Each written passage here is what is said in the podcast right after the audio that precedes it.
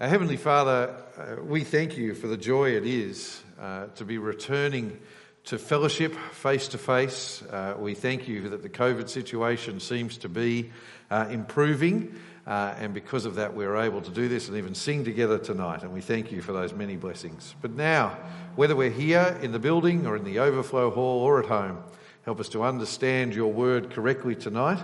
But more than that, help us to respond to it in faith and obedience. And we pray this in Jesus' name. Amen. At the moment, uh, it's hard to imagine uh, a large crowd gathering along the streets. Uh, the idea of crowds packed together makes us feel a little bit uncomfortable in uh, the world of COVID. Uh, and even pre COVID, what used to get called ticker tape parades had sort of gone out of fashion. Do you remember ticker tape parades? Back uh, when I worked in the city, it was like every second week Australia would win some obscure sporting event and they'd decide we needed a parade down George Street to celebrate, you know, us beating some country that doesn't even have swimming pools or something in some sporting event. And uh, they'd give, what you'd do is you would throw out all the shredded paper onto the street. I don't know where this idea came from. It's a bit hard now. We don't have shredded paper anymore. You have to throw out your hard drives or whatever. But um, uh, it happened all the time. That seems to have gone by the by. But the idea is these people have done something impressive. They've done something worthy of our honour and respect. So we celebrate them. Apparently, when the Queen first came to Australia in 1954, I won't ask if there's anyone who uh, remembers that, but uh, people came from all over the place. I think we've got a picture of it, Tom, on the screen there. People came from all over the place to line the streets of Sydney just to catch a glimpse of the then very young Queen. Uh, apparently, there were 1.8 million people in Sydney at that time, and 1 million people came out that day as the Queen came out on a boat on the harbour and then along George Street and all that sort of thing. And the Prime Minister at the time, Sir Robert Menzies, he was famously so struck by it that he said, I did but see her passing by, and yet I love her till I die. Prime Ministers don't talk like that anymore, but uh, that was how special they thought it was to have the Queen come and visit. Well, today, as we uh, pick up the story in Matthew's Gospel, there's something of that in this event. It gets called Jesus' triumphal entry into Jerusalem. Uh, and to understand what's going on here, you have to remember Jerusalem was the centre for God's people. Jerusalem was God's city. It was the city of David. It was the, the, the, city of God's king. And more than that, it was the place where the temple was. It was where you came to do business with God. It's where you came to meet with God. But up until now, Jesus has been a bit of a mystery to the people of Jerusalem. Uh, he'd been mainly up in Galilee, which is sort of like the back box. It's sort of like if you were in Australia and he was doing his ministry up around Dubbo and up around Tamworth or wherever else. Sorry if you come from there, but uh, not in Sydney. But now he's coming to where the people expect him to be. They've heard about him in Jerusalem. Earlier in Matthew's Gospel, a few times it said they'd sent up scribes and Pharisees to test him. So they'd gone up to try and trick Jesus and catch him out, but they hadn't been able to succeed. Now, though, Jesus is on his way to Jerusalem. It's down in terms, but they always say up to Jerusalem because Jerusalem is up on a, on, a, on a hill, on a mountain. And you can imagine the stories that were coming. People were talking about Jesus is coming to Jerusalem uh, because he'd just been in Jericho. That's like the last major town before he gets to Jerusalem. He's just healed two blind men, uh, made them see, and they would have been hearing these stories like this as he's making his way there. And the thing is, Jesus wasn't coming alone. He was with his disciples, obviously, as well. But more than that, he would have actually been coming with thousands of other pilgrims from Galilee and from all over Judea because it was coming up to the Passover festival. And the Passover festival is the most important Jewish festival. Uh, it's where they remember what happened in the book of Exodus in your Old Testament, where God passed over the Israelites when he judged the Egyptians. And then he brought them out of slavery in Egypt, took them to the promised land through the desert, and it was the great annual festival. And at that time, the population of, of Jerusalem times by like 50 went from a few thousand to hundreds of thousands of people just for this festival. So here is Jesus. He's walking with this crowd as one of the pilgrims, if you like. And that's where we pick up the story. So come with me to Matthew 21 from verse 1.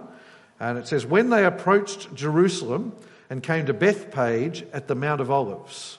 So where we are is we're right on the doorstep of Jerusalem. Bethphage is a separate village, but it's really like a, an outer suburb of Jerusalem. Uh, and the Mount of Olives is the mountain you stand on and you just cross a small valley and then you're there at Jerusalem. So you can still go there today and stand on the top of the Mount of Olives and you look across.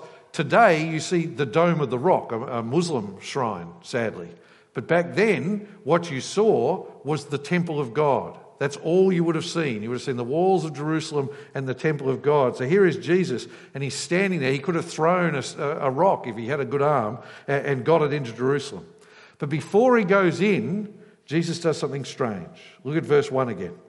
There says, Jesus then sent two disciples, telling them, Go into the village ahead of you. At once you will find a donkey tied there and a colt with her. Untie them and bring them to me. If anyone says anything to you, you should say that the Lord needs them, and immediately he will send them. Now, what's going on here? Uh, people debate what, G- what Jesus done here. They debate whether Jesus set this up. So, some people think he must have already paid for these two donkeys. Uh, and so, when his disciples go, they're just taking what's already his. Uh, and people even think that, that saying the Lord needs them was like the code word he'd set up with the person who was minding the donkey. So when they heard that, it's like it's okay to let them go. I think actually what you're seeing here is sort of a small miracle where Jesus knows that the donkeys will be there.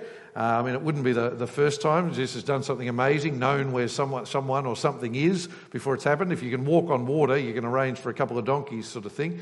Uh, but I, I, I, sort of have this impression of it, and maybe I'm wrong, but a little bit like, you know, in Star Wars, when Obi Wan Kenobi says, These are not the droids you're looking for.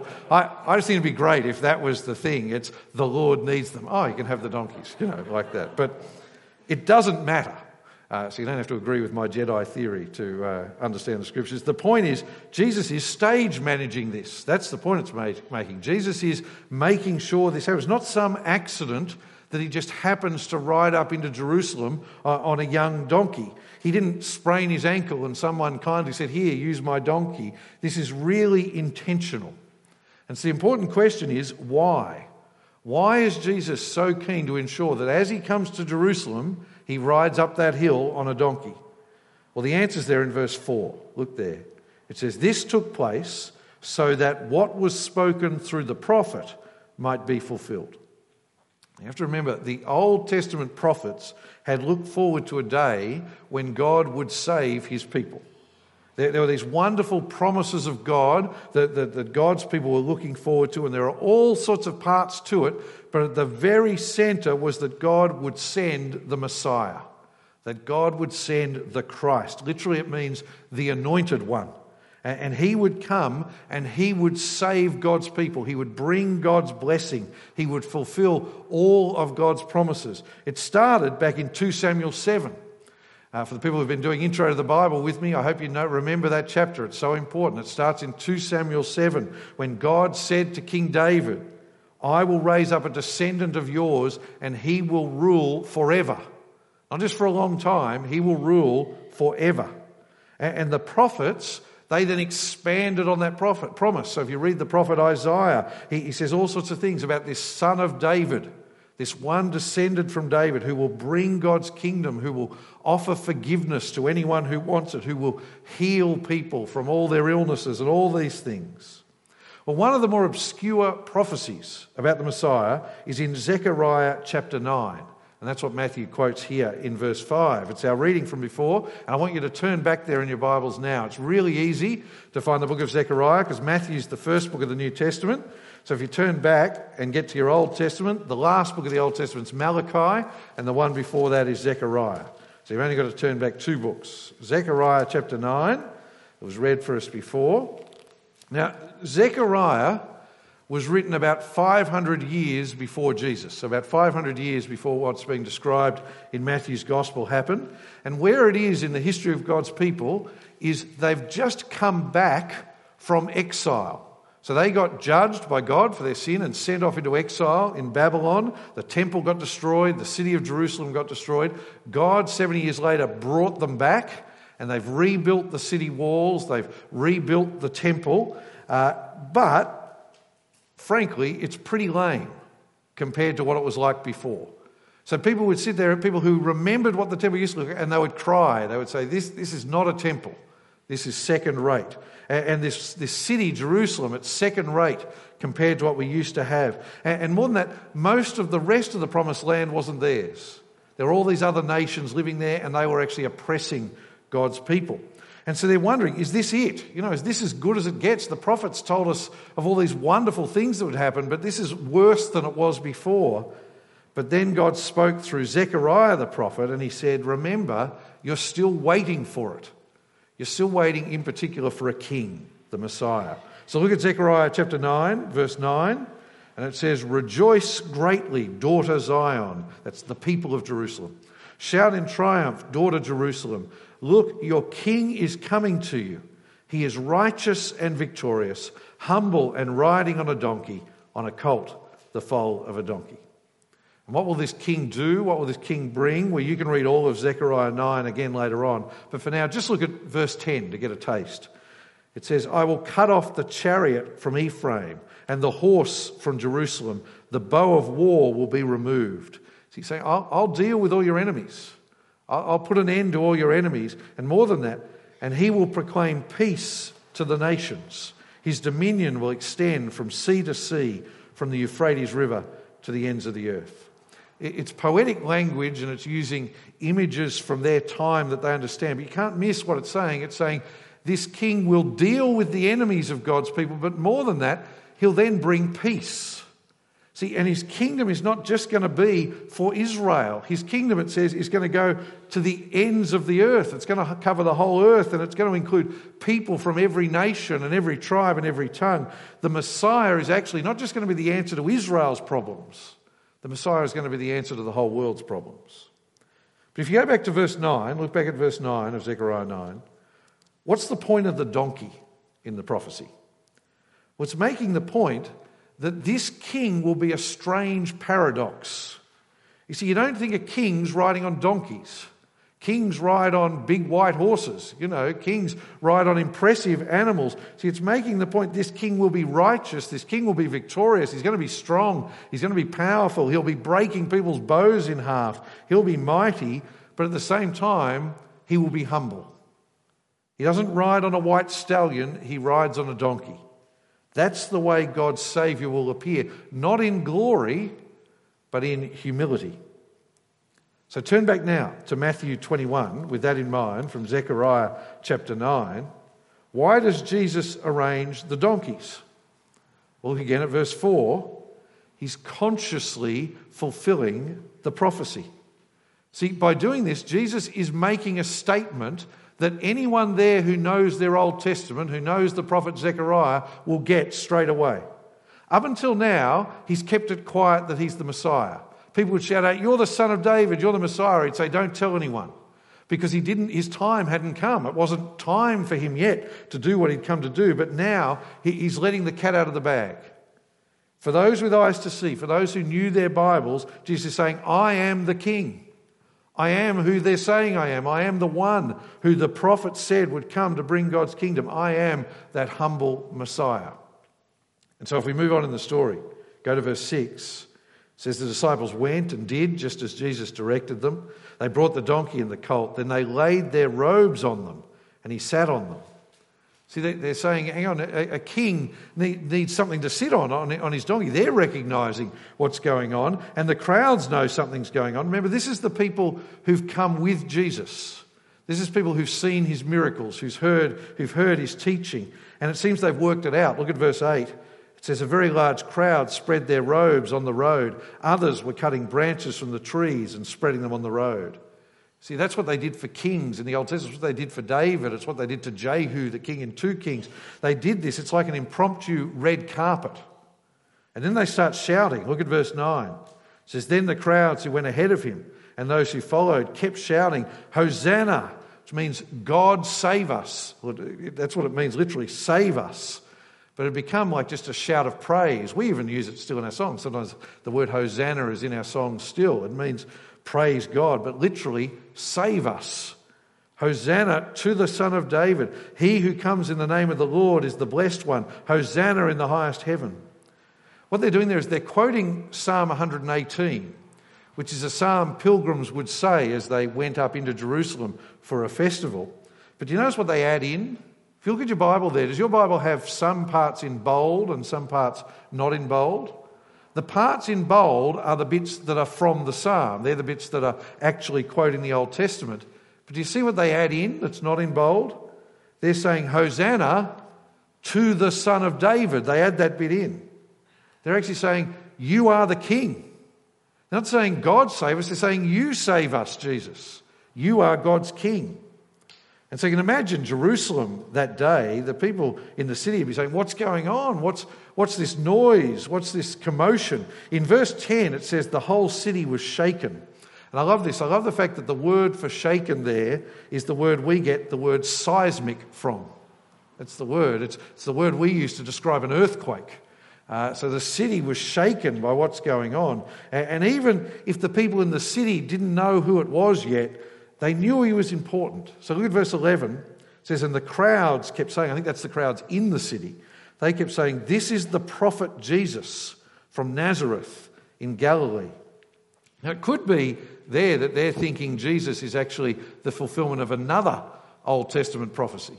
You see, in Deuteronomy 18, Moses talked about how there would be a prophet greater than him who would come. And so it might be that they're saying Jesus is that prophet, the prophet, rather than a prophet. And if they were saying that, they'd be right, because Jesus is the fulfillment of that promise, just like he is of every other promise of the Old Testament. But I think it's more they're saying Jesus is a prophet. It's like some people are not quite joining in on the whole Son of David thing, that, that, that he's the Messiah, but they all know at the very least he's that prophet you've heard about. That guy you've heard about doing miracles, speaking God's word from up in Galilee, from the town of Nazareth. So imagine being in Jerusalem that day.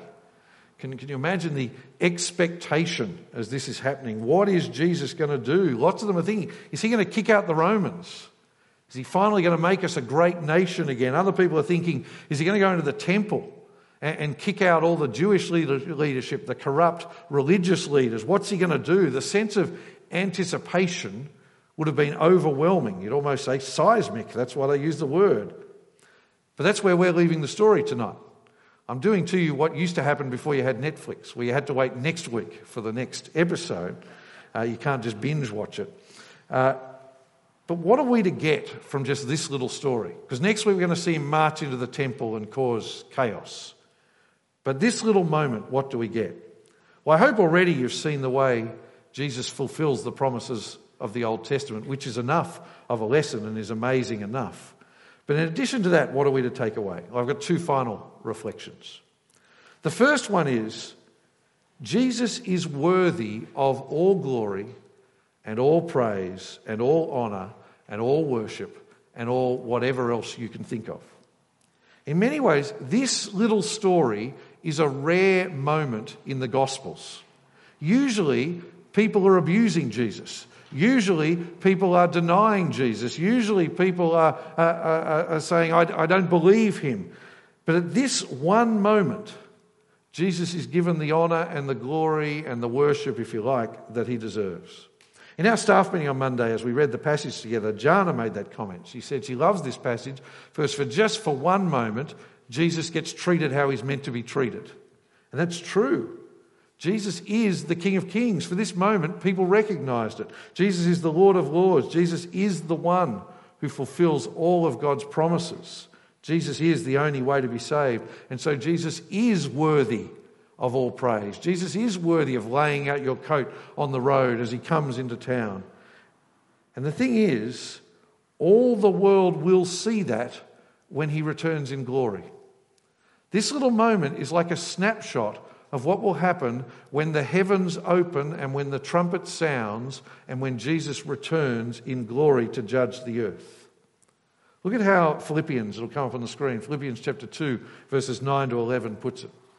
It says, For this reason, God highly exalted him and gave him the name that is above every name, so that at the name of Jesus, every knee will bow of those who are in heaven and on earth and under the earth, and every tongue should confess that Jesus Christ is Lord to the glory of God the Father.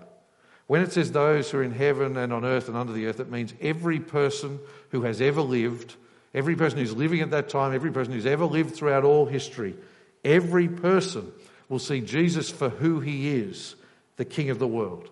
Every person will bow the knee and worship him.